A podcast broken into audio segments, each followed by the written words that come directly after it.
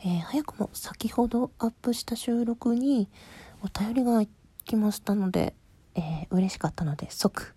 お返し得したいと思います。ふわまかろんさん、こんにちは。小さい頃から行きつけの駄菓子屋さんがまさにそんな感じでした。気さくでおしゃべり上手なご夫婦が営んでいたので、みんないろいろ話されていき、その情報はお店にやってきた人たちに流れていく感じでした。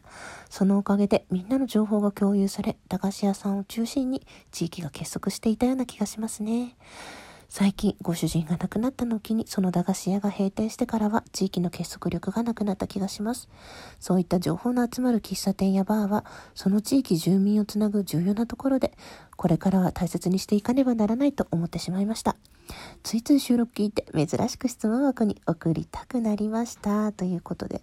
ふわマカロンさんどうもありがとうございました。いや本当にね私が行く喫茶店もいろんな人が来てるから、あそこはねってあの飲み屋のままで、こここういう常連さんが来てるんだよとか、あそこは不動産屋さんのね、社長さんで、こうだよ、ああだよとか、本当にね、いろんなお話聞けて楽しくって、で、私が行ってるその喫茶店もご夫婦でやってらっしゃるところなんで、なんかもうね、実家に帰ったみたいなあったかい感じで、お帰りって迎えてくれるので、本当に大事にしたいなって思いました。コロナでねなんかちょっと時短営業だったり大変そうなんだけどなるべく可能な範囲で食べに行って応援したいなって思いました。